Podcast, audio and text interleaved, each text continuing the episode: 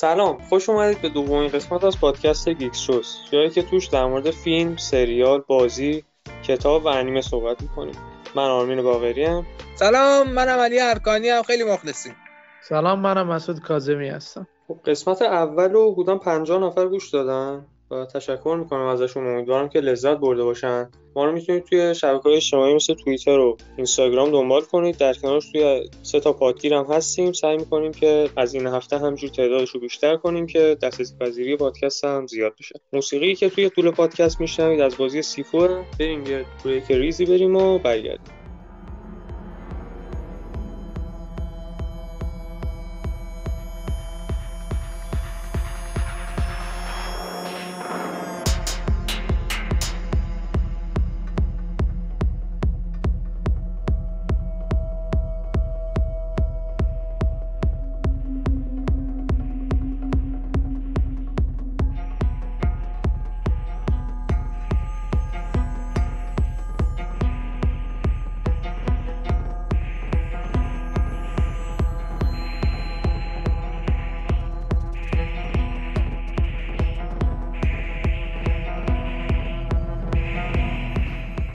بخش اول مثل همیشه به اخبار اختصاص داره. علی این هفته چه خبری نظرتو به خودش جلب کرد؟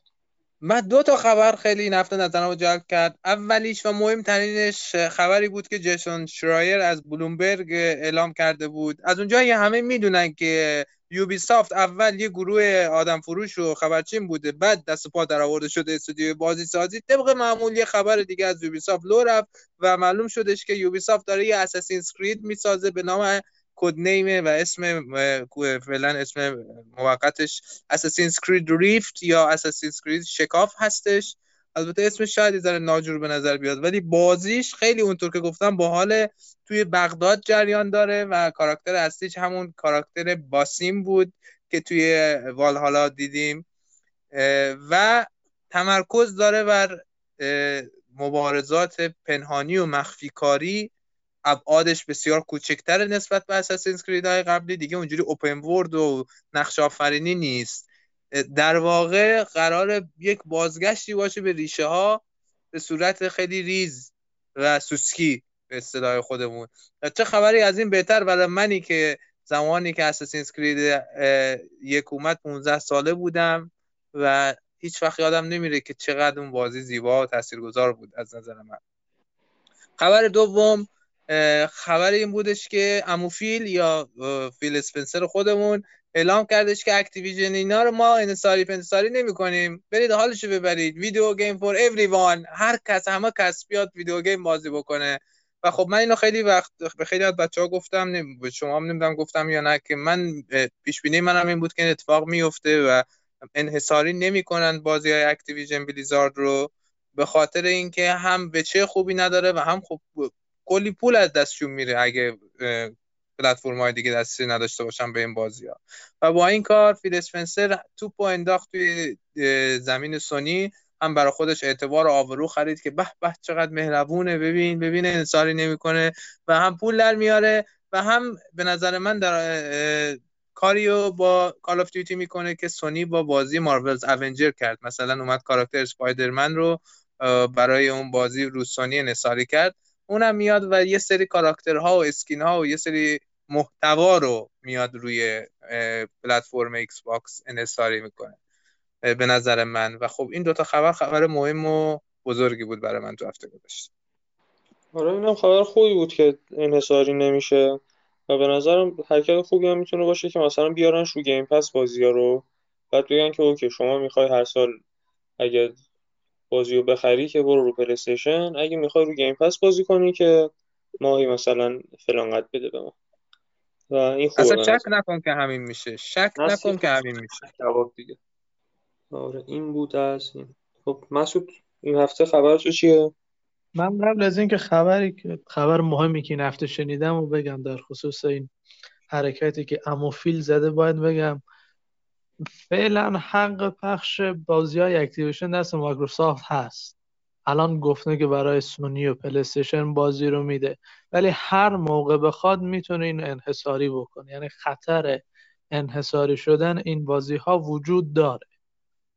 یعنی ممکنه یه مثلا وقتی فیل اسپنسر از Xbox بره بیرون یه رئیس جدید بیاد همون روز اول بگه آقا اینا انحصاریه. فلیکس با تک تو مذاکره کرده و قرار فیلمی با اقتباس از بازی بایوشاک بسازه. حالا جدا از این من نمی‌دونم چون اصلا باید از روی بایوشاک فیلم بسازه خود بایوشاک یه اثر هنری کامل هست. از همه نظر هم به لحاظ داستانی شخصیت پردازی موضوعی که در موردش صحبت می‌کنه همه چیزو به خوبی و به بهترین شکل روایت میکنون هدفشون می‌رسه مثلا نیاز نیست که مثلا بیان ازش رو فیلم بسازن.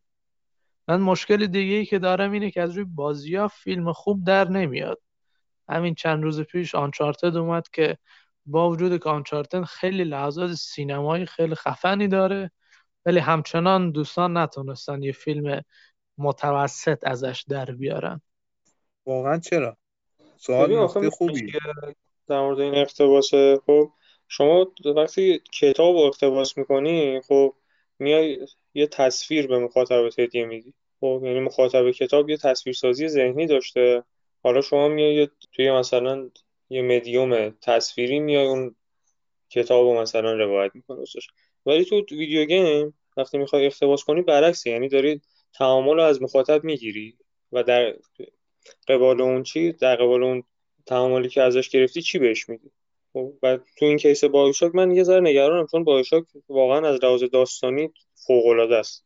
یعنی من BioShock Infinite رو تمام کردم BioShock یکم تا وسطش رفتم. و فوق العاده بوده تجربه. من نمی‌دونم می‌خوان چیکار کنن واقعا از لحاظ داستانی.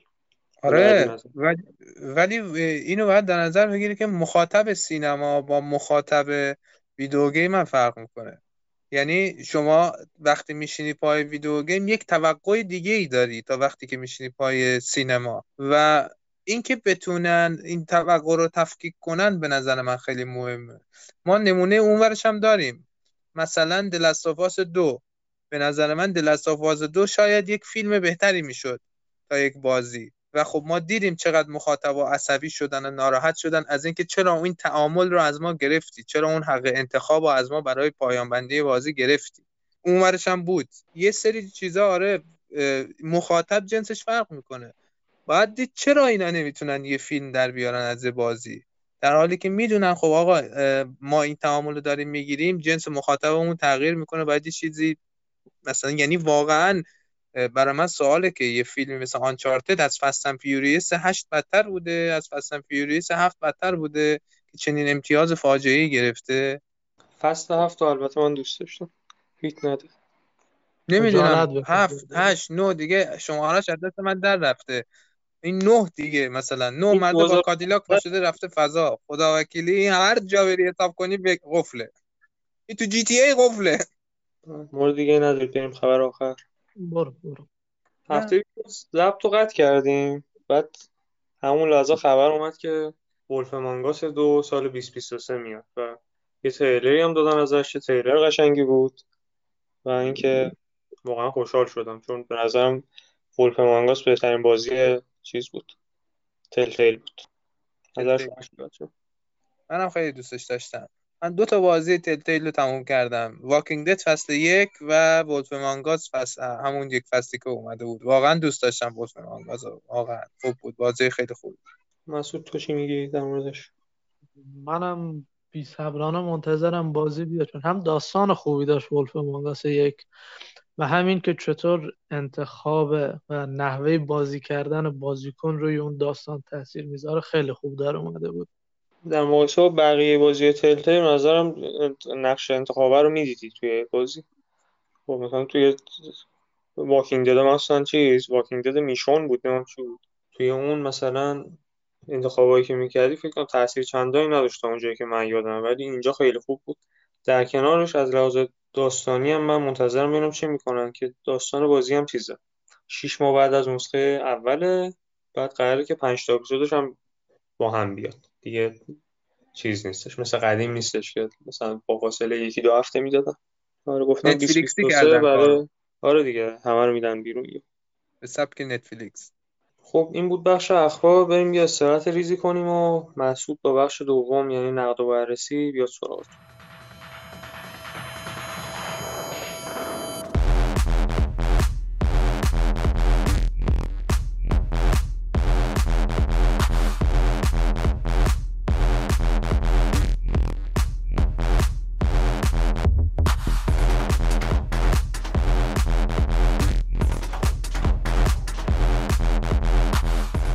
بخش نقد و بررسی بازی و سریال و فیلم پادکست خوش اومدید. توی این قسمت قرار بازی سیفو و فیلم The Worst Person in the World رو بررسی کنیم.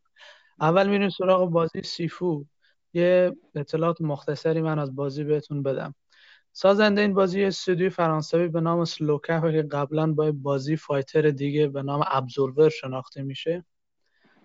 برنامه نویسان طراحان این استودیو افرادی بودن که قبلا با Ubi شعبه پاریس Ubisoft کار می‌کردن.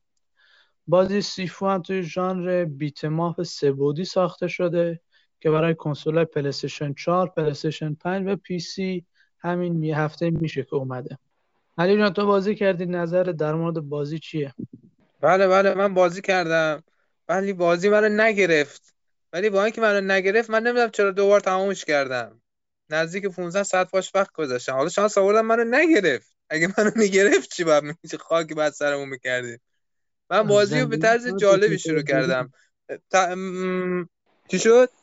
از زندگی پرتت می‌کرد بیرون اگه باش ارتباط می‌گرفتی قشنگ. آره آره یه یه بازی بود بعد نقل می‌کردم اونو ول کردم چسبیده بودم به این. بعد تازه همش بازی می‌کردم گفتم این چه بازیه بابا. ولی هی بازی می‌کردم گفتم این چه بازیه؟ ولی بذار یه این مرحله هم برم. این چه بازیه؟ بذار این مرحله هم برم. اصلا یه پدیده عجیبی بود. به معنای واقعی کلمه اعتیاد آور بود. و خب به نظر من بزرگترین نقطه قوت بازی مبارزاتش بود. ولی چیزی که شاید باعث شد من با این روی کرده منفی به بازی رو به رو بشم اینه که بخش ابتدایی بازی که آموزش بازی بود خیلی سریع ظرف شاید پنج دقیقه میاد همه مکانیک های دف... گیم پلی بازی رو تو معرفی می‌کنه. این جاخالی اون نمی‌دونم دفاع. و بعد که بازی اصلی شروع میشه من به شخص درست حسابی یادم نبود که چی, با... چی به چیه مبارزات بازی به چه صورته. برای همین خیلی طول کشید تا من از طریق آزمون و خطا دوباره یادم بیاد که خب مثلا اگر ملت رو هول بدی تو در دیوار دمج می‌گیرن مثلا پاسچرشون دمج می‌گیره و یا مثلا چیزهای مختلف. متاسفانه تو اون بخش توتوری به اصطلاح یه بخشی برای تمرین فنون و اینا هم داره. ولی تو اون بخش هم به تو این امکان رو نمیده که توتوریال بازی رو تو تجربه بکنی و اون کمبوهایی که به تو میگه مثلا اگه این کارو بعدش این کارو بکنی فلان نتیجه رو میده اینا رو به تو دوباره توضیح بده. این یک نقطه ضعف بازی بود برای من و یکی از ایرادهای دیگه بازی هم این بودش که با اینکه بازی در بسیاری نقاط در گیم پلی تمرکز بر مبارزات گروهی داره یعنی شما به تنهایی و باید با 5 نفر 6 نفر مبارزه کنید عملا هیچ کمبو و هیچ فنی در بازی وجود نداره که شما بتونی باهاش در یک لحظه در آن واحد با چند نفر درگیر بشی.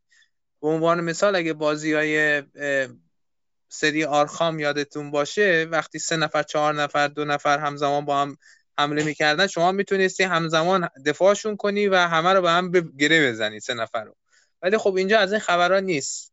متاسفانه حتی در مبارزات گروهی شما پنج نفر شیش نفر هم جلوت باشه شما با پنج نفر به صورت تک به تک باید بجنگی. نمی‌تونی همزمان سه چهار نفر رو درگیر مبارزه کنی که خب این یه مقدار به به اصطلاح اون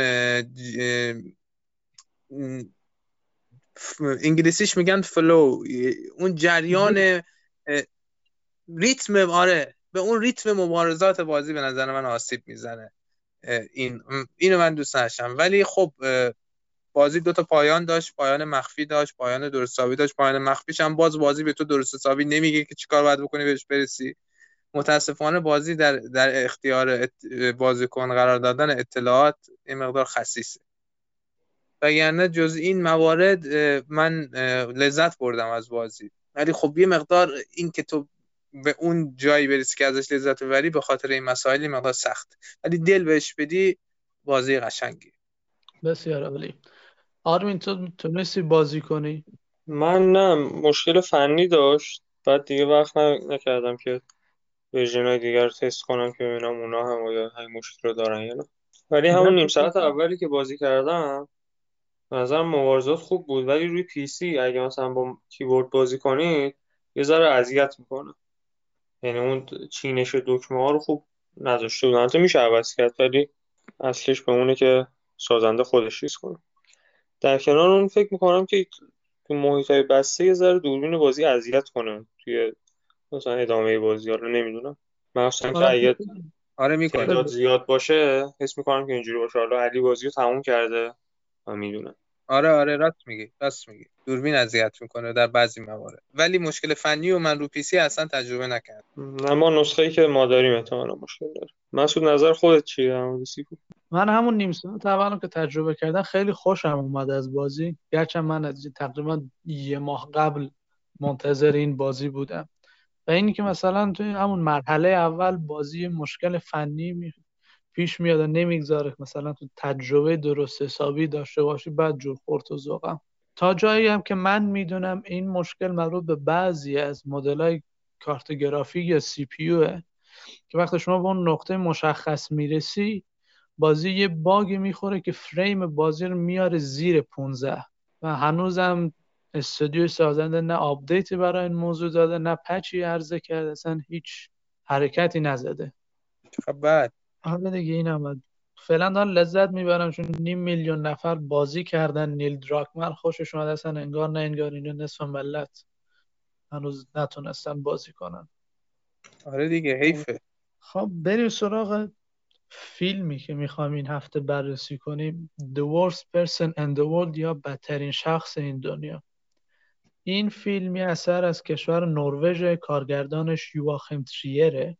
سومین فیلم از سه‌گانه اسلو محسوب میشه که اولین فیلم این سه‌گانه سال 2006 اومد با نام Reprise و فیلم بعدیش هم Oslo, August 31 داستان این فیلم در مورد یه زن جوونیه که مثلا بعضی مشکلاتی رو توی دنیای مدرن و روابط عاشقانه دنیای مدرن مواجه میشه و کارگردان می‌خواد اینو نمایش بده. خب علی جان تو فیلم رو دیدی؟ نظر در مورد فیلم چی بود؟ نظر من در مورد این فیلم هم خیلی جالبه. مثل نظرم در مورد سیفو بود. یعنی یک ساعت و نیم ابتدایی فیلم زجرآور نیم ساعت انتهایی فیلم برای من خیلی جالب بود. کار به جایی رسید که واقعا منم به زور پای این فیلم نشستم. یعنی من شد یه جایی دیگه زدم جلو. گفتم اه حالم به هم خورد. چون این فیلم شاید دلیلش اینه که من با اون کاراکتری که اون خانم نقش اصلی فیلم داشت ارتباط برقرار نکردم. کاراکتری که گمگشته است تو این دنیا مدام از این شاخه به اون شاخه میپره. مدام نمی‌دونه از زندگی چی می‌خواد. قدم در راهی می‌ذاره که فیلم به تو نشون میده مثلا از این رابطه میپره به اون رابطه. و خب سهلنگاری می‌کنه در رعایت اصول اخلاقی برای حفظ رابطه مثلا.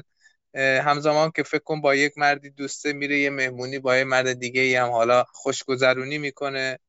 خب همه می‌دونن آخرش به خیانت ختم میشه. ولی خب اون فکر می‌کنه نه نه خیانت نمی‌کنم ولی خب آخر سر ما که بچه نیستیم این اتفاق میفته ایناش منو آزار می‌داد که بابا این مثلا فکر کن یک ساعت نیم این فیلم به این گذشت که این خانوم فقط از این شاخه به اون شاخه بپره نمی‌دونم همش عیاشی بکنه و به نظر من زیاد اغراق شد در این حوزه. اما نیم ساعت انتهایی فیلم رو دوست داشتم.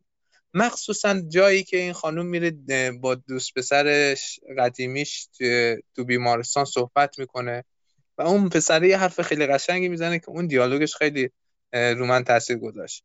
گفت من آدم قدیمم آدم دورانی هم که همه چی رو لمس می‌کردیم. همه چی فیزیکی بود کتابا فیزیکی بود موسیقی ها کاست فیزیکی بود فیلم فیزیکی بود. ولی الان همه چی مجازی شده. این دنیا جای من نیست. خب من الان مثلا ماه قبل سی سالم شد و من یادمه. می‌گفت من مال زمانی هم که موبایلی وجود نداشت. من یادمه زمانی که موبایل وجود نداشت. حالا شما رو نمی‌دونم. شاید خیلی از شما اگه زیر 25 سال داشته باشید دوران بدون موبایل رو ندیدید. یعنی وقتی شما 6 7 سالتون بود دیگه یه سونی اریکسون و یه نوکیا گوشکوبی یه چیزی بود. ولی من یادم دورانی که اینا نبود و چقدر دنیا عوض شده. اون آدم سنتی دنبال ارزش های سنتی در مقایسه با این دختر پست مدرن گمگشته ای که نمی‌دونه چی می‌خواد وقتی با هم رو در رو میشن و صحبت می‌کنن یک درام جالبی خلق. ولی تحمل بیننده باید خیلی زیاد باشه. که بتونه به اون نقطه برسه و به پایان بندی فیلم برسه. و وقتی فیلم تموم میشه من امروز رو داشتم به فیلم دیروز فکر می‌کردم و حس می‌کردم من چقدر از این بازیگر متنفر شدم چقدر از اون کاراکتر نفرت پیدا کردم. بعد با خودم گفتم داداش اسم فیلم بود منفورترین آدم دنیا بدترین آدم دنیا. و تو از اون کاراکتر متنفر شدی. پس فیلم کارش درست انجام داده. تو فیلمی رو دیدی که قرار بود به تو بدترین آدم دنیا رو نشون بده و کاری کرد که تو از اون آدم بدت بیاد. پس کارگردان کارش خوب انجام داد. لازمه که اشاره بکنم این خانم نقش اصلی این فیلم برنده نخل کلای نخل طلای کن شد به عنوان بهترین بازیگر زن امسال. ولی به شخص من بازیگری نابی توی بازی اون ندیدم. با اینکه با فیلم تیتان خیلی مشکل داریم هممون اینجا. به نظرم بازیگرمون خیلی بهتر بازی کرد تا بازیگر. من به نظرم بازیگری این خانم همچین چیزی نبود. ولی فیلمش رو اگر یه مقدار به صورت خلاصه جنبندی بخوام بکنم پیامش پیام جالبی بود. ولی روشی که می اومد فیلم این پیام رو انتقال بده یه مقدار خسته کننده و دور از طاقت مخاطب عام بود. من خودم هم خسته شدم. محبوبم که با من فیلم رو می‌دید اونم وسط کار خسته شد. به نظرم فیلم می‌تونست یه مقدار گزیدگوتر و منسجمتر باشه. خب من با نظرات علی یه خورده مخالفم. حالا نوبت خودم برسه صحبت می‌کنم مفصل در مورد فیلم. من فیلم رو دوست نداشتم واقعیتش. خب، و به چند دلیل.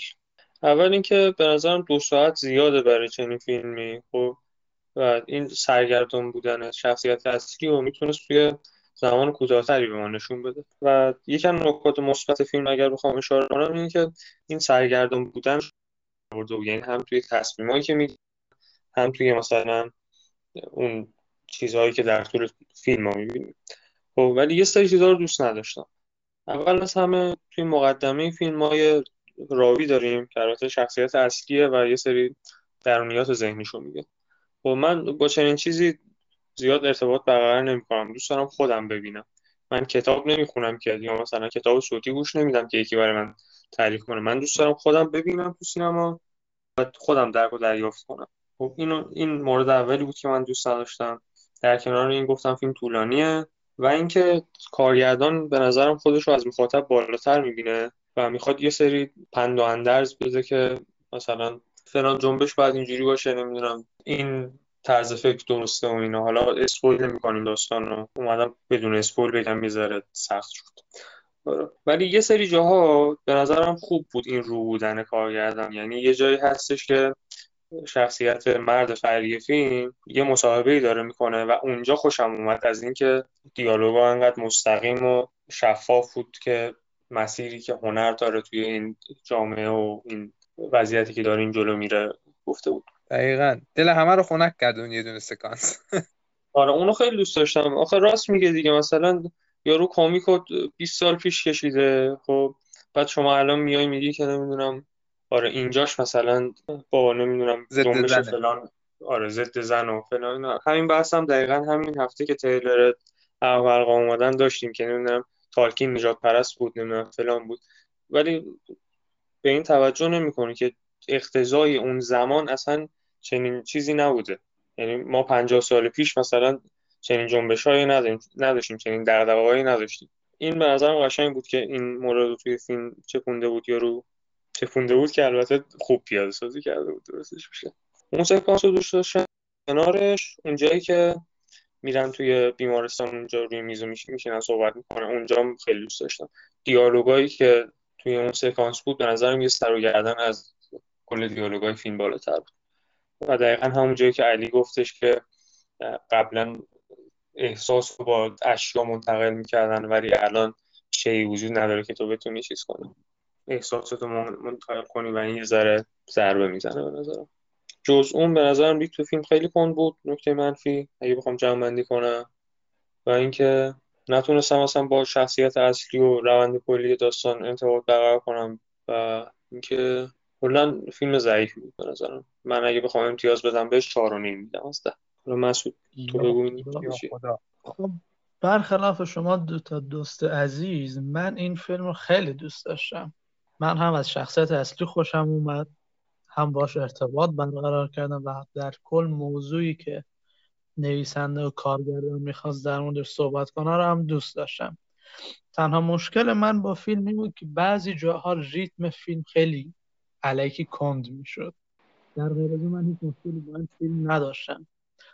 و چیزی که این فیلم رو برای من خاص می‌کرد این موضوع بود که چطور مثلا این سردرگمی یک شخص جوان رو تو این دنیای سراسیمه و به خصوص الان که سرعت همه چیز یه جوری زیاد شده که انگار اگه تو مثلا تا 25 سالگی به آرزوهات نرسیده باشه شکست خورده یه دیگه از این به بعد هیچ کاری نمی‌تونی بکنی. من میاد این شخصیت نشون میدی به ما این شخصیت دختره رو. مثلا خودش هنوز درگیره نمی‌دونه دقیقا چی می‌خواد. همون اول فیلم میاد مثلا سه بار این رشته تحصیلیش عوض می‌کنه. و این ندانستن مثلا توی رابطه عاشقانش هم تاثیر می‌گذاره. فکر می‌کنه مثلا اگه من اون کار رو انجام ندم اون کار انجام بدم مثلا به این رابطه صدمه وارد نمی‌کنه ولی در طولانی مدت متوجه میشه که نه همه چیز به هم ریخته. و به نظر من حرفی که می‌خواست نویسنده و کارگردان فیلم بزنه اینه که ما توی دنیای زندگی می‌کنیم که اگه یک شخصی از قبل مسیر تعیین شده ای نداشته باشه و هی از این شاخه به اون شاخه بپره به قول علی اون رو ما یک شخص بد و بینظم و به قول in the world خطاب می‌کنیم. در حالی که اینطور نیست. انسان یه موجود خیلی پیچیده که احساسات خیلی پیچیده تری داره. ممکنه امروز یه احساسی داشته باشه و ممکنه فردا اون احساس اصلا تا ده سال بعد اون احساس رو دوباره تجربه نکنه. و اینکه جامعه دنیا خانواده همه اینا باعث میشن که ما به خاطر اینکه این پیچیدگی رو احساس می‌کنیم خودمون رو سرزنش کنیم و این موضوع رو کارگردان نشون میده من این خیلی دوست داشتم. تحلیل خوبی خب. کردی. دوست داشتم نگاه تو به مسئله. جالب هر ستامون اشاره کردیم که فیلم ریتمش کن بود اذیت کننده بود. و دو آره. نفرمون اشاره کردیم که دیالوگات خوب بود. می‌دونی مشکل من چیه؟ مثلا اول فیلم میاد میگه اوکی یارو سه بار رشتهش رو عوض کرد بعد اینو تو دو دقیقه نشون میده خب که رشته و نمی‌دونم مسیر شغلی خب اتفاق مهمیه توی شخصیت فرد در کنارش مثلا بخش رابطه هاش کل فیلم رو گرفته. این به نظرم آره. تناسب نداره. یعنی می‌تونست خیلی کوتاه‌تر باشه. تا برسه به اون بخش نیم ساعت آخر که اصل فیلمه. بله. به نظرم مثلا 90 دقیقه زمان بهتری بود برای فیلم. 100 درصد. و یه سری سکانس هم می‌تونست بار درام بیشتری داشته باشه. خب یعنی ما مثلا از اونجایی که دقیقا میره بیمارستان ملاقات یارو خب یه ذره بار درام فیلم زیاد میشه. خب تا اونجا به نظرم بار درامی عملا وجود نداره از نظر من. اصلا تا اونجا دیالوگی وجود نداره. شما وقتی نیم ساعت آخر فیلم رو نگاه می‌کنی متوجه میشه که تو یک ساعت نیم گذشته عملا دیالوگی نبوده. نیم یک ساعت نیم گذشته فیلم تو با ولوم صفر هم نگاه می‌کردی داستان می‌گرفتی. همون یک ساعت و نیمه رو اگه نگاه می‌کردی کافی بود. متوجه این این واقعا ضعف دیگه. تو وقتی یه جوری یه کاری می‌کنی که فیلمت به یک طرف سنگینی می‌کنه متوازن نیست این یعنی یک جای کار اشتباه اومد. خب درام دیگه. درام اگه دیالوگ ضعیف باشه یه ذره داستان داره دیگه. بله. و خب نکته جالبی هم نیستش که بگی okay چهار تا سکانس اکشن میدم به مخاطب مثلا بله. جبران میشه. اینجا عملا جز درام چیزی نداری شما. بله نکته ای که مسعودم اشاره کرد که جوونا اینا واقعا من اینو می‌خواستم بگم که من دیدن این فیلم رو به جوونا توصیه می‌کنم. شاید دلیلی که من زیاد نتونستم همونطورم که خودم گفتم باش ارتباط برقرار کنم اینه که من از اول مثلا با این تیپ کاراکترها حال نمی‌کردم. حتی زمانی که دانشجو بودم مدرسه ای بودم رفیقا با این سعی می‌کردم مثلا میگم آقا آدم برای زندگی چه هدفی داشته باشه. ولی خیلی دوستای خوبی دارم. دوستای نزدیکی دارم که واقعا همینطورن. هنوز در زندگیشون دارن دنبال پیدا کردن حقیقت میگردن. و همین باعث شد که گفتم امروز که رو فیلم فکر کردم دیدم که من این دقدقه ها و این مسائل تو نزدیکان خودم می‌بینم. البته که خیلی از مسائل فیلم خیلی از موضوعاتی که مطرح میشه مثل نگاه خانواده و بچه آوردن و فمینیست و فلان اینا دقدقه های جهان اولیه. مال من و شما نیست. ما باید تعارف رو بزنیم کنار دیگه. ما دقدقه هامون هنوز سطحش اونقدر دقدقه های اساسی تری داریم تو الان کجایی؟ یه جایی که دقدقش فمینیسم ولی خلاصه کدوم؟ کشور جهان اولی الان داری بله بله بله. من کشور جهان اول هستم بله. دغدغه شما نیستی که شما نه من چون قلبم پیش مردمش ایرانه پیش مثلا شماست؟ واسه همینه که من هنوز چون قلبم تو جهان سومه مثلا منم دغدغه‌ام آره دیگه. ولی از شوخی گذشته شاید برای مخاطب ایرانی بگه ای بابا چی؟ ولی هستن جوانایی که من می‌شناسم. واقعا اینو دیدنشو به جوونا توصیه می‌کنم. چون نشون میده بابا این جلو تن دیگه. من و مسعود جلو دیگه. سردرگم از ما. ما جسارت نمی کنیم من تو دوستایی که مثلا سالهاست میشناسمشون و مثلا به ریز زندگیشون واقفم میگم. حالا اگه شما هم بیاید تو لیست من میشه تعدادشون به 4 5 نفر می‌رسه از دو آره لیست بریم نیسان بگیریم. بریم فیلمو ببینیم. فیلم بدی نبود. ولی دقیقا ایرادایی که گفتی بهش وارد بود. حالا ببینیم مسعود چی می‌خواد بگه؟ تکمیل حرفش. نکته ای بود که آرمین اشاره کردیم مثلا رشته تحصیل مثلا خیلی کوتاه بهش پرداخته شده ولی مثلا رابطهش رو خیلی عمیقتر. دلیلش اینه که توی رابطه احساسات دو نفر اینجا پاشون در میانه دو تا انسان با احساسات کاملا پیچیده و عجیب و غریبیه ولی از اون مثلا رشته تحصیلی که رشته تحصیلی احساسات نداره. تو اون ولکنی اون نمیاد دنبالت. آخه می‌دونید زیاد روی شخصیت های فرعی فیلم تمرکز نداره. اولا تمرکزی نداره. خب ما کلا دو تا پلان می‌بینیم شخصیت های و جدا از زنه. خب بس اینه می‌خواد رابطه زنه با اون مردها رو بررسی کنه. بس روی اون مثلا شخصیت فرعی نیست. بس این خود رابطه و شخصیت اصلیه. کارگردان عمدن خودخواهانه می‌خواد تمام فیلم رو شخصیت اصلی بکنه. آخه یه جایی هم لازمه. خب فیلم درامه. خب درام از تضاد میاد. شما وقتی تضاد یه نفر می‌خوای نشون بدی تو رابطه رابطه تکی نیستش که. باید یه مقداری هم به اون شخصیت دوم فریه بپردازی. حالا من این تضاد رو احساس کردم حالا نمی‌دونم تو چرا احساس نه کلا نظر شخصی رو داری میگیم آره. به نظر من می‌دونید چرا این, این تمرکز رو رابطه بود؟ من تاکید می‌کنم. کارگردان می‌خواد شما از شخصیت منفی بدت بیاد. اسمی که انتخاب کرده بود همین بود. اون خانم وقتی درسشو ول می‌کنه به خودش مربوطه. نه به من مربوطه نه به شما مربوطه. ولی وقتی دوست پسرشو ول می‌کنه به دوست پسرش هم مربوطه. وقتی مرده دوست پسر اولشو مثلا همینطوری ول می‌کنه. با دوست پسر دومش که آشنا میشه که طرفش میگه آقا من سنم زیاده ما دنیامون با هم فرق می‌کنه. تو بعدا من ول می‌کنی. ما اصلا توی چیز دیگه ای سر می‌کنیم. پاشو برو دنبال زندگیت. ولی دختره تاکید می‌کنه میگه نه من تو رو می‌خوام و فلان و بسار. اما آخر سر حرف مرده درست سر میاد و دختره با کمال خودخواهی ولش می‌کنه. فیلم برای این به نظرم روی این روابط نشون میده که خودخواهی دختره رو به شما اثبات بکنه و کاری بکنه شما ازش متنفر بشید که بعد وقتی در انتهای فیلم دختره حالا مثلا تا حدی به خودش میاد برای تو جذاب باشه. و به نظر من با این هدف ایجاد تنفر تمرکز شده با این حال می‌تونست کوتاهتر باشه. بله میگم یک ساعت و نیم واقعا زیاد بود برای اون همه کشمکش. و خب یه طرف دیگه قضیه هم هست آقا تمرکز رو روابط که این خانم همش با این میره و اون میاد بحث بحث روابط جنسی بیتارف برای جذب مخاطب هم هست. یعنی مخاطب خیلی خوشش میاد خیلی دیدن این مسائل. چی بعد نه آقا ببین به نظر من این یه جایی لازمه خب؟ یعنی از اون می‌تونی شما نظری نداری تو شخصیت پردازی استفاده کنی. خب اینکه این رابطه زیاده یا کم خب می‌تونه مثلا نشان از سردی و گرمی رابطه اینا باشه مثلا. خب این اینو من, من یه جایی مخالفم بود که فقط دلیلش این بوده. نه من گفتم گفتم دلیلش اولا این مهمترین دلیلش ایجاد نفرت بوده و نشون دادن خودخواهی دختره و در کنارش گفتم اینم باید بپذیریم که جذابیت داره. یعنی دلیل اصلیش نگفتم این بود. دلیل فرعیش بود. آره عالی. نظری ندارید دیگه در مورد فیلم؟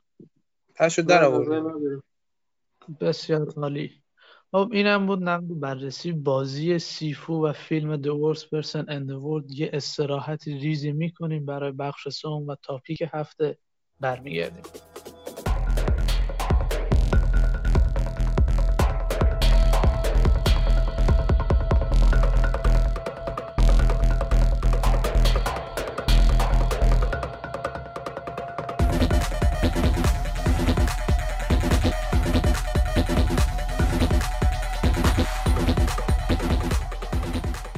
رفقا من اومدم با بخش گفتگوی هفته این هفته چون همه با هم یه بازی فیلم تجربه نکرده بودیم اومدیم برای شما راجع گفتگوی هفته. بله برنامه متنوع فکر کردید چی هر هفته می‌خوایم یه چی تکراری بخوره شما نه ما از اون تیپش نیستیم.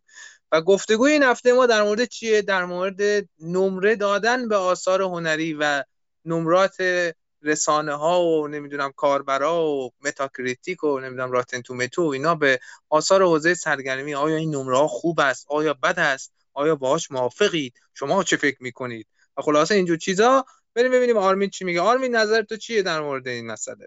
آره این هفته متای هورایزن فوربیدن وست اومد.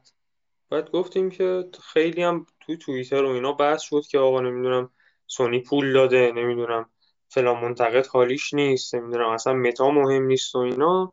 ما گفتیم بشینیم بحث کنیم ببینیم که نتیجهش به کجا می‌رسه. آیا مهم هست نیست و سه تا دیدگاه مختلف.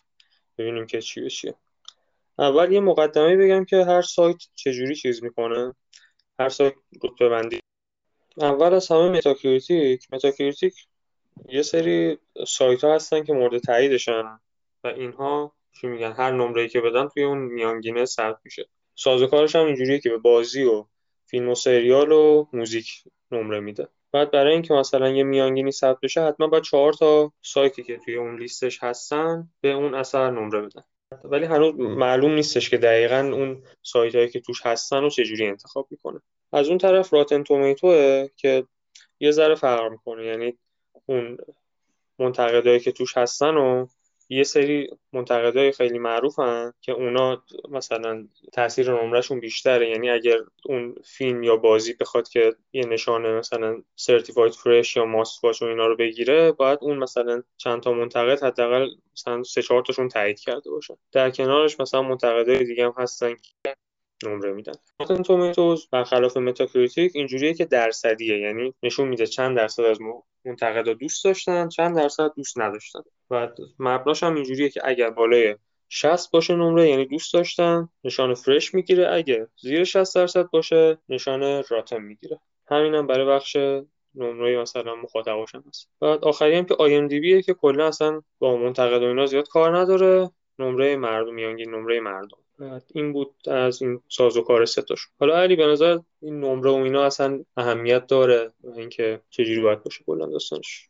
جواب به این سوال اینه که قطعا اهمیت داره. بس اینه که چقدر اهمیت داره. تنها چیزی که به نظر من اینجا قابل بحثه اینه که ما می‌تونیم بگیم چقدر اهمیت داره. البته باید به این توجه بکنیم که واقعیت هم رو بخوایم نگاه کنیم. جمع ما جمع بیطرفی شاید نباشه نسبت ممکنه به ما بگن شما خودتون هر ستاتون رسانه ای هستید. شما خودتون هر ستاتون به عنوان نویسنده اینجا فعالیت می‌کنید و طبیعیه که یک سوگیری داشته باشید نسبت به رسانه و نمره که رسانه به یک اثر میده. تو خب من چی بگم؟ ما گردن ما از مو باریکتره. اگه این انتقاد وارد بشه دروغ نیست. واسه همینه که ما سعی می‌کنیم بر اساس دلیل مدرک یعنی من سعی می‌کنم که بر اساس دلیل آمار مدرک و منطق صحبت بکنم که حد امکان از این اتهام بتونم خودم مبرا کنم. عجب جمله شد تکبیر ولی به صورت کلی قطعا به نظر آره. بیانیه دارم میدم. ولی به نظر من قطعا امتیاز تاثیر داره. چرا تاثیر داره امتیاز؟ به خاطر اینکه به عنوان مثال ما خیلی تمرکز حالا می‌کنیم روی ویدیو گیم. همونطور که گفتی امتیاز بازی آمد و روی امتیازی که به بازی ها میدن. به عنوان مثال یک رسانه ای مثل IGN ماهانه حدود 100 میلیون بازدید داره. یک رسانه ای مثل گیم اسپات ماهانه حدود 30 میلیون بازدید داره. یک استریمری مثل نینجا ماهانه حدود 16 میلیون بازدید داره. حالا نینجا از گنده های استریمر. اگه بهترین و محبوب ترین استریمر نباشه از دیگه تو پنج تا اول قطعا هست. شما نگاه کنید که یک رسانه در ماه چند برابر یک فردی که تازه خیلی معروفه مخاطب داره. آیا واقعا همه این مخاطبا اون 100 میلیون نفر یک درصد از اون 100 میلیون نفری که در ما میرن آی جی اگه نقدای IGN رو بخونن و اون نقد رو نظرشون بخواد تاثیر بذاره میشه یک میلیون نفر. اینکه یک رسانه نمرش نقدش روی یک میلیون نفر دو میلیون نفر تاثیر بذاره کم کم این چیز کمیه؟ پس عملا نمیشه انکار کرد که حالا مثلا IGN یک دونه است یک رسانه GameSpot یک رسانه همه اینا با هم جمع میشن و نمره متا متاکریتیک رو تشکیل میدن.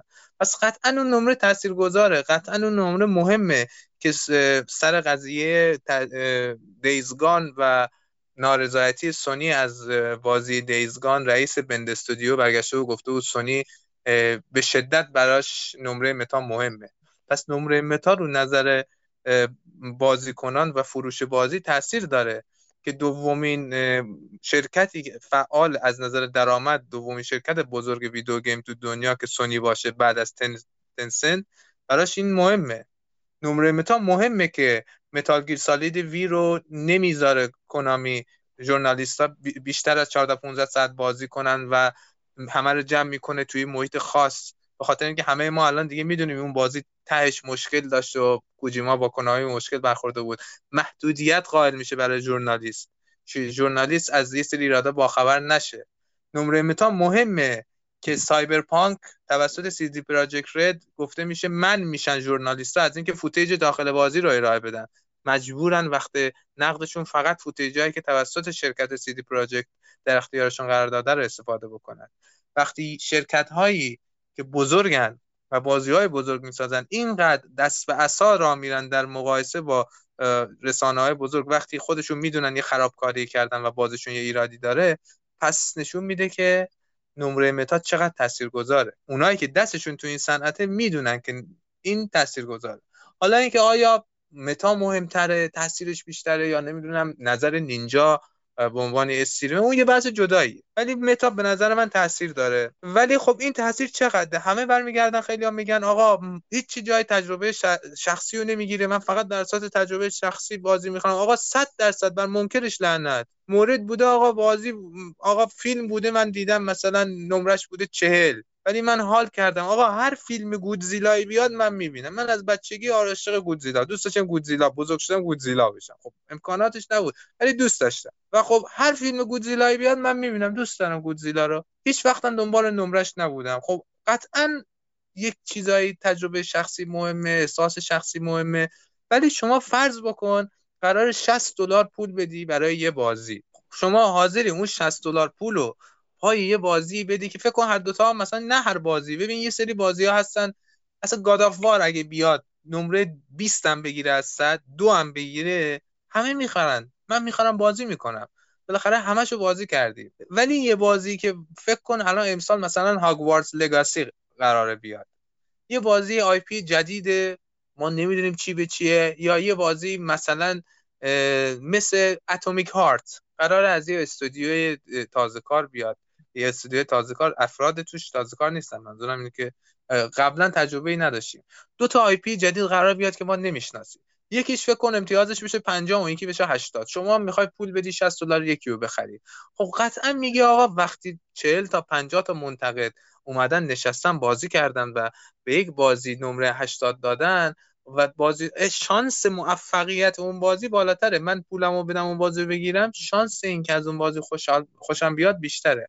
قطعا استثنا هم هست. ده ها بازی هست که منتقدا امتیاز خوب دادن بهش ولی اونور افتضاح بوده. یعنی بازی واقعا داغون بوده. همون نمونه سایبرپانک. خب ما منکر این مسئله نمیشیم که سیستم نمره دهی بی نقص نیست و ایراداتی داره. کما اینکه آقا تو درس و مدرسه هم میریم معدل ما نمونه به اصطلاح سواد ما دیگه. ولی هر جا میریم میگن معدل فلانی بالاتره درسش بهتره. خب قطعا معدل نشان دهنده بینقصی نماد بینقصی برای اینکه یکی درسش بهتره و علم بیشتری داره نیست. ولی خب چیزی که داریم از این بهتر به نظرم بذار بخش دوم که اینم چون خیلی بحثیه که میطلبه واقعا حرف بزنیم. ببخشید واسه حرفت. خواهش می‌کنم ولی به صورت کلی به نظرم تاثیرگذاره ولی در میزان تاثیرگذاریش می‌تونیم بحث بکنیم و اینکه چقدر باید بهش اهمیت بدیم. به نظر من متا نمره یک راهنمایی که کمک می‌کنه به خریدار در اینکه بتونه در مواردی که تصمیم گیری برای سخته عنوان یه منبع می‌تونه بهش استناد حالا خود شما چطور؟ مسعود تو که حرف زدی یکم بزن مسعود خیلی ساکته. آره، مسعود تو نظرت چیه؟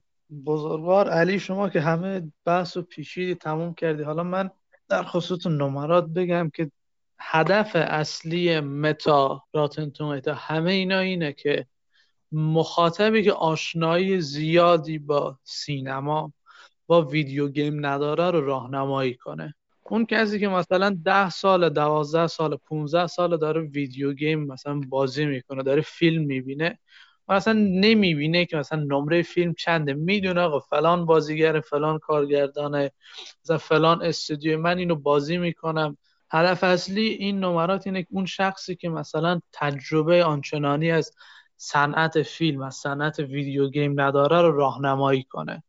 مثلا وقتی یه نفری که هیچ مثلا تازه رفته می‌خواد پلیستشن 4 پلیستشن 5 بخره سه تا بازی کنارش بگیره. وقتی که بره می‌بینه مثلا بهترین بازی ها چیه بعد میاد مثلا لیست نمرات رو می‌بینه. مثلا گادافار نمرش خیلی بلنده لستافاس خیلی بلنده نمرش مثلا. همینجور بازی دی نمرات بالا دارن خب اینا که اینقدر نمراتشون بالا هستن احتمالا بازی خوبی هستن. وقتی که نمره یه بازی بالا باشه. قطعا این که یک شخصی که مثلا تجربه آنچنانی نداره سمت اون بازی بره خیلی بیشتره. و از اون برم قطعا هستن بازی هایی مثلا فیلم هایی که نمرات خوبی نمی‌گیرن ولی در نهایت رو میری می‌بینی. بنابر دلایل شخصی که داریم. مثال مثلا همین فیلم هاوز آف گوچی هر چقدر نمرش پایین باشه بالاخره اسم ریدلی اسکات چیزیه که تو رو جذب می‌کنه اون فیلم رو ببینی. مثلا حتی اگه بازی بعدی کن لوین یه اثر متوسط باشه مثلا نمره متا بشه 60 70 بازم من شخصی میرم اونو بازی می‌کنم چون من می‌دونه کن لوین یه حرکتی زده که من در نهایت اونو دوست خواهم داشت. بسیار عالی. آرمین تو نظرت چیه؟ تو بگو ببینیم. آره یه سری چیزا رو گفتید به نظر منم تاثیر داره. خب و حتی به نظر من نمره متا روی کسایی که بعد از انتشار نمرم review شون رو منتشر می‌کنن و نمره میدن تاثیر داره حتی. خب یعنی شما مثلا می‌بینی که okay 60 تا رسانه بزرگی هستن. خب که 100 درصد شما خودتون هم کار کردید دیگه. مثلا سردبیر چک می‌کنه نمی‌دونم فلان چک می‌کنه اینا.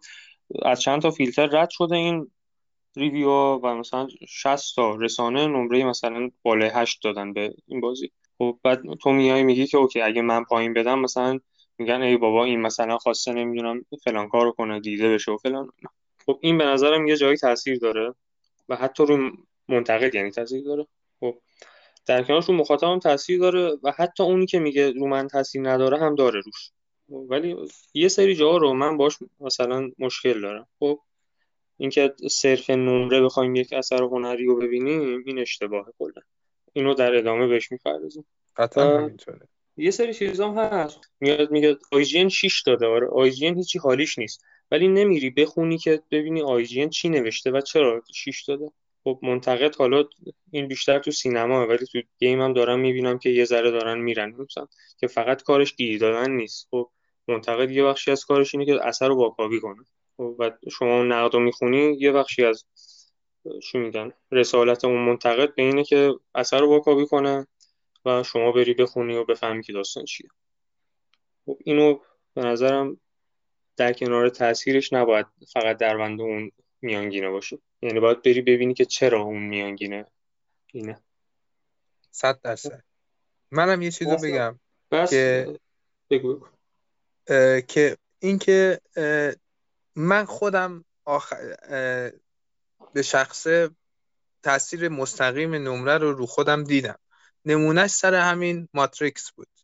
من طرفدار پروپاگورس ماتریکس بودم. همه می‌دونن. و سگانه ماتریکس رو هر کدوم چند بار دیدم. ولی به ماتریکس جدید ایمان نداشتم. یعنی می‌دونستم که قرار آب و قطع بکنم و خرابکاری بکنم. با این حال من اینجا بودم. رفتم بلیتش رو پیش خرید کردم. و منتظر بودم فیلم اکران بشه جمعه برم سینما ببینم. نمراتش چهارشنبه اومد. و وقتی من دیدم این فیلم چهل شده نمرش از صد پیش خریدم و کنسل کردم. گفتم من برای چی باید نزدیک 25 یورو پول بدم برم این فیلمی که 40 از صد رو ببینم؟ وقتی که مثلا با نصف اون پول می‌تونم سب بکنم این بیاد روی HBO Max ببینمش. حالا تو ایران که باشی دانلودم می‌کنی یا اصلا دانلودم بکنی ببین پس تاثیر داره. یعنی وقتی منی که خودم طرفدار اون سری هستم اینقدر دیدن اون نمره منو شوکه می‌کنه و تاثیر می‌ذاره مطمئن باش رو خیلی های دیگه هم تاثیر می‌گذاره این نمره. مسعود فکر کنم می‌خواستی چیزی بگه آره بگو من فقط می‌خواستم اینو بگم که توی بین دو راهی قرار می‌گیره خیلی موقع. آدم که مثلا که من این فیلم رو ببینم یا این فیلم رو ببینم؟ این بازی رو انجام بدم یا این بازی رو انجام بدم؟ دقیقا. در این مواردی خیلی از ما میریم سراغ نمره متاکریتیک ببینیم نمره کدوم بیشتر اول اونو تجربه کنیم. بله. خب می‌خوای بخری بازی و خب شما داری پول میدی در قبالش باید یه خدمتی بگیری که ارزش اون پولتو داشته باشه. خب میری متا رو می‌بینیم. مثلا می‌بینی آقا 5 تا بازی مثلا بین 80 تا مثلا 90 تازه اومدن مثلا من دوست دارم بازی کنم تخفیفم خوردن okay بعد بین اینا میمونی مثلا یه دونه رو می‌خوای بخری. اونجاست که مثلا میری نقدو می‌خونی می‌بینی okay مثلا فلان منتقد IGN مثلا رایان مک‌کافری نظرش به نظر من نزدیکتره سلیقش به من نزدیکتره و این اینو در مورد این بازی نوشته مثلا گرافیکش فلانه نمی‌دونم داستان فلانه و من از این سبک بازی خوشم میاد. و این به نظرم خوب بله واقعیتش می‌دونی چیه؟ به نظر من بی‌تعارف بخوایم بگیم تهش اکثر ماها با بازی و فیلم مفت بزرگ شدیم.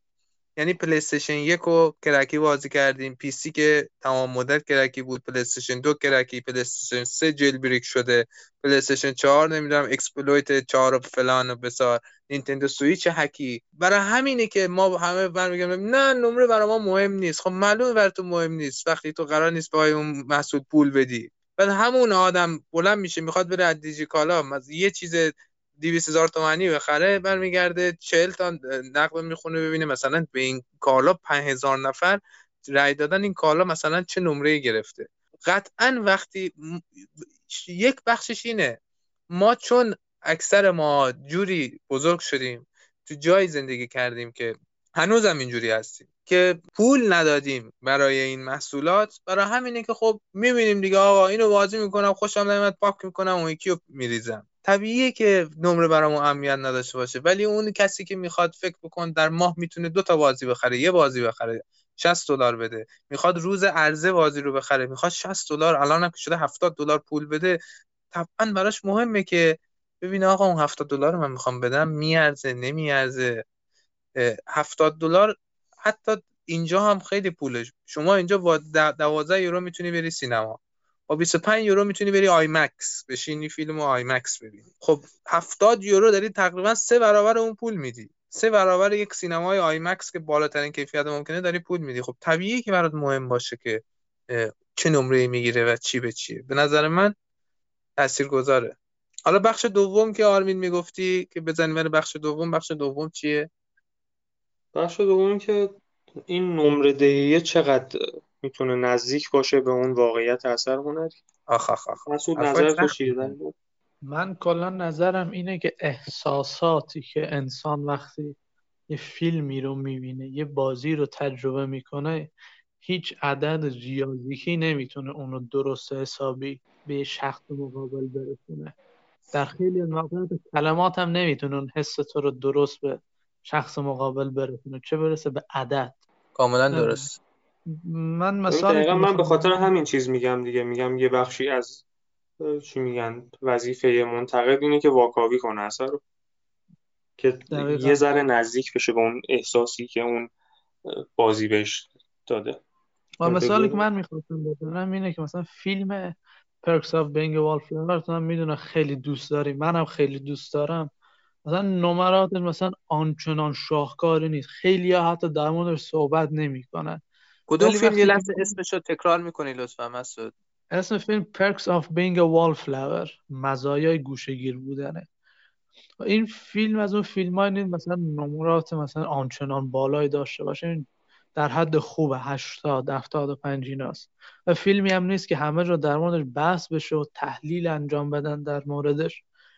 ولی وقتی من این فیلم رو دیدم یه ارتباطی با این شخصیت اصلی برقرار کردم یه ارتباط خاصی با این فیلم برقرار کردم که من در تو هیچ فیلم دیگه نتونستم این احساس رو برقرار کنم. شاید از نظر تکنیکال از نظر فیلم نام این فیلم مشکل داشته باشه ایراد داشته باشه. اما اون حسی که من موقع این فیلم می‌گیرم هر باری که این فیلم رو می‌بینم اون حس رو دوباره تجربه می‌کنم. یه حسیه که نه مثلا حتی نمره هزارم بهش بدین نمی‌تونه اونو توصیف کنه. نه کلمه می‌تونه توصیف کنه. و یه تجربه واقعا خاصی بود. اینجور چیزا رو نمیشه با متاه و راتن تومیتو و آی ام دی بی و اینا نشون داد. کاملا درسته. و این به نظرم ببین ضعف مثلا اون سایته نیستش. خب ضعف زبان به طور کلیه. یعنی شما نمی‌تونی بیرون و درون تو یکی کنی با زبان چیزی که تو ذهنت رو بیاری رو کاغذ کن هر جوری. همین مثالی که مسعود زد واقعا فیلمی که من بله. سال پیش دیدم. یعنی اتفاقی همجوری تو تلویزیون داشت نشون می‌داد. یه سکانس دیدم بعد دانلود کردم نگاه کردم و از اون موقع فکر کنم نزدیک 50 بار 60 بار دیدم این فیلمو. آره اینجوری. آره نظر تو در روی احساسات آره درست حق با شماه. برای این از نقاط ضعف به اصطلاح از محدودیت های نمره است. ولی خب این محدودیت های علمه. هر چیزی که بر پایه حالا علم شاید چیز خوب نباشه. بر پایه تحلیل باشه همینه. میشه گفت این از ایرادات تحلیلی از ایرادات تفکر منطقیه. نقد یک اثر از نظر من باید فاقد نظرات شخصی باشه. باید تو تحلیل بر اساس شواهد بر اساس واقعیات بکنی آقا گرافیک بازی از نظر فنی خوبه. چرا؟ کیفیت بافت بالا داره. آقا این فیلم فیلم نامش خوبه. دیالوگ های ماندگاری داره. بازیگریش چشم نوازه یه سرگردن از فیلم های هم دوره خودش بالاتره. به این دلیل به خاطر این سکانس. این بازیگر تونسته فلان احساسات رو به خوبی انتقال بده ببینن. این میشه تحلیل. این یک چیز جامعه ولی اون چیزی که شما و مسعود میگی یه چیز نظر شخصیه. یعنی اون حسی که شما از اون فیلم گرفتی فیلم پکساپ این فلاور من یک بار دیدم تقریبا هیچی هم ازش یادم نمیاد. علاقه هم به دیدن دوبارش ندارم. دقیقا به خاطر اینکه هر آدمی احساسات خودشو داره سیستم خودشو داره و به هیچ وجه هیچ نقدی نمی‌تونه بار احساسی یک اثر رو برای شما توصیف بکنه. اون رو همونطور که همه میگن تجربه شخصی. ولی من یه جای مخالفم. خب آره، جلوتر نریم که از دستمون در نره. اینکه صرفا باید بیای توی قالبی بذاری و اگر توی اون قالب بود مثلا اثر نمرش انقدر خب در مورد یه سری چیزا نمیشه مثلا چیز کرد. خب مثلا در مورد performance یه بازی یا جلوه های ویژه فیلم خب شما نمی‌تونی مثلا نظر شخصی بیاری. چرا؟ چون ما اینجا کمیت داریم. یعنی میگیم که okay این مثلا بازی اینجا مثلا فریمش میفته اون فیلم مثلا توی سکانس های پرزد و خورد زیاد جلوه ویژه خوبی نداره. این چیزای کمی و خب می‌تونی توی تحلیل چیز کنی و تقریبا بین همه برابره. ولی اون چیزی که تحلیل تو رو خاص می‌کنه اینه که تو زیست خودتو بیاری توی تحلیل اون فیلم یا بازی یا هر اثری. یعنی یه بخشش دانشه یه بخشش زیست و اون احساس تو نسبت به اون اثره.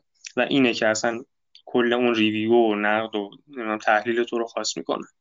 من به شخصه یک بخش انتهایی کار رو یعنی نتیجه گیری کار نقد رو اختصاص میدم به تجربه شخصی خودم. و میگم خب حالا تا اینجای کار من به شما گفتم که مثلا این بازی گرافیکش خوبه این المان های gameplay رو داره این موسیقیشه این level design شه و در نهایت این حاصل برداشت من از همه ایناست. ولی اون زیست شخصی من رو من می‌گذارم فقط یک پاراگراف پایانی برای نتیجه گیری. باقی رو می‌ذارم خود مخاطب تصمیم بگیره که آقا این لول این بازی که لول دیزاینش اینطوریه. گرافیکش در این سطح کامبتش مبارزاتش به این صورته تو بودی خوشت میومد یا نه؟ حالا اگه می‌خوای نظر علی ارکانی بخونی پایینش یه پاراگراف آخر هست نظرشو گفت. به نظر من منتقد باید سعی کنه تا حد امکان بتونه بر اساس این شواهد و قول تو فکت ها و اساس این چیزهای کمی نظر بده که نظرش برای مخاطب عام باشه. من هر چی بخوام تجربه شخصی و احساس شخصیمو بیشتر دخیل بکنم در نقد نقد من مرجعیت کمتری داره. چون شخصی تر احساسی تره و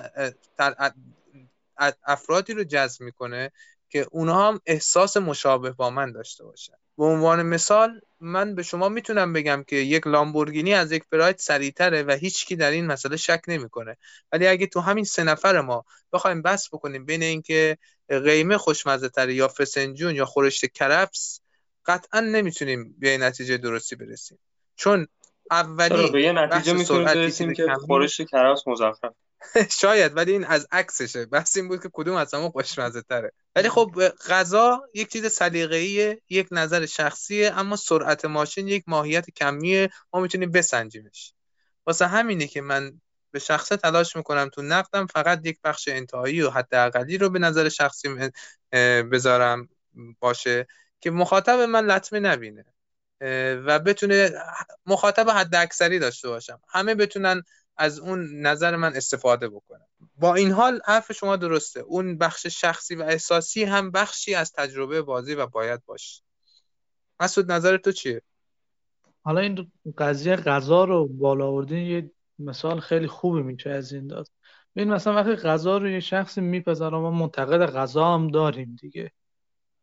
وقتی مثلا فلفلش زیاد باشه نمکش زیاد باشه کم باشه روغنش زیاد باشه این داستان ها باشه خب اینا ایراده. اینا چیزای مثلا توی گیم هم هست توی فیلم هم هست. مثلا اگه یه ایراد تکنیکی داشته باشه اینو همه می‌دونن دیگه نیازی نیست که تجربه شخصی باشه. ولی خب مثلا این که این یه بخششه. یه بخش دیگهش مربوط به اینه که مثلا یه تجربه شخصی داری یه اتفاقی توی بازی توی فیلم میفته که تو با اون ارتباط برقرار می‌کنی. که یه شخص دیگه نمی‌تونه مثلا با اون ارتباط برقرار کنه. مثلا توی انیمیشن موش سراشپز اون سکانس منتقد غذا آمده مثلا اون یه تجربه شخصی بود براش. این دوتا کاملا مثال زیبایی زدی واقعا. ببین دقیقا همین من نظرم با نظر مسعود نزدیکتر یعنی من خودم شخصا سعی می‌کنم که تجربه نسبت به اون اثر رو اینجوری مثلا بیان کنم توی اون مطلب یا اون حرفی که می‌خوام بزنم که چیز باشه. یه بخشیش اون دانشیه که من نسبت به اون موضوع دارم. حالا مثلا در مورد داستان لول دیزاین هرچی هست. یه بخش دیگهش تجربه خودم بر اساس اون دانشیه که از قبل و حالا اینا رو ترکیب می‌کنم و نتیجه گیری می‌کنم توی این مطلب. بسیار عالی. به عنوان بخش آخر خیلی خلاصه چقدر باید به نظر شما حالا که به همه موافقیم که نمره متا مهمه چقدر باید مهم باشه؟ و چه سطحی؟ مسعود به نظر تو به نظر من اهمیت نمره بینم فقط تا جاییه که شما ندونی چه اثری رو بری ببینی یا چه اثری رو تجربه کنی. وقتی که وسط یه دوراهی قرار می‌گیری یا مثلا دنبال یه اثری هست متفاوت ولی نمی‌دونی چی بازی کنی چی ببینی مثلا این متا و راتن تومیتو اینا می‌تونه بهتون کمک کنه گزینه های خیلی خوبی رو پیشنهاد بکنه. ولی در غیر از اون اگه می‌دونید مثلا من این فلان کارگردان رو دوست دارم فلان استودیو سبک بازی سازیش رو دوست دارم بازی هست که هنوز تجربه نکردید برید سراغ اون. در صورتی مثلا نمی‌دونید چی بازی کنید چی ببینید برید مثلا لیست Metacritic Rotten Tomatoes ببینید نمرات کدوم بهتره چون شانس این که از اون فیلم یا بازی بیشتر لذت ببرید بیشتر میشه. بسیار عالی. آرمین تو چی میگی؟ نظرت چیه؟ آره منم نظرم با مسعود یکیه و اینکه به نظرم اون نمره رو که می‌بینیم صرف نمره نبیر نباشیم. یعنی بریم دنبالش ببینیم که چرا این نمره رو دادن. این در صورتیه که شما از قبل مثلا برنامه نداشته باشی واسه تجربهش یعنی همه می‌دونن که آقا من بازی نمی‌دونم جدید رمدی بیاد من میرم میشینم بازی می‌کنم. خب اینجا مثلا کاری با چیز ندارم. اینجا کاری با متا ندارم. ولی وقتی مثلا سایبرپانک میاد یا یه بازی از یه استدیویی که بازی اولشه یا تجربه کمتری داره اونجا میرم دنبال متا. و حالا بعد مثلا ریویوهاشو می‌خونم. بسیار عالی. منم که شما همه حرفا رو زدید منم با شما موافقم. دیگه منم خیلی حرف زدم پرچونگی نمی کنم اگر صحبتی ندارید خداحافظی کنیم بریم به بخش پایانی. بریم بخش پایانی. رفتیم بخش پایانی و یه ذره موسیقی سیفو گوش کنید تا ما برگردیم.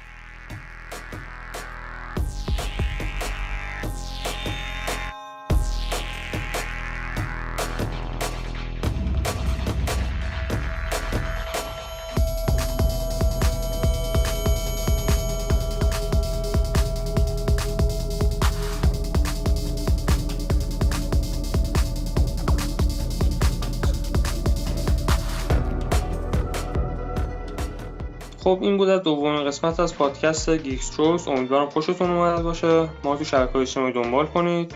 توی اکثر پادگیرام سعی می‌کنیم که حضورمون رو افزایش بدیم. و اینکه من از خدمت خداحافظی می‌کنم و اینکه نظر یادتون نره.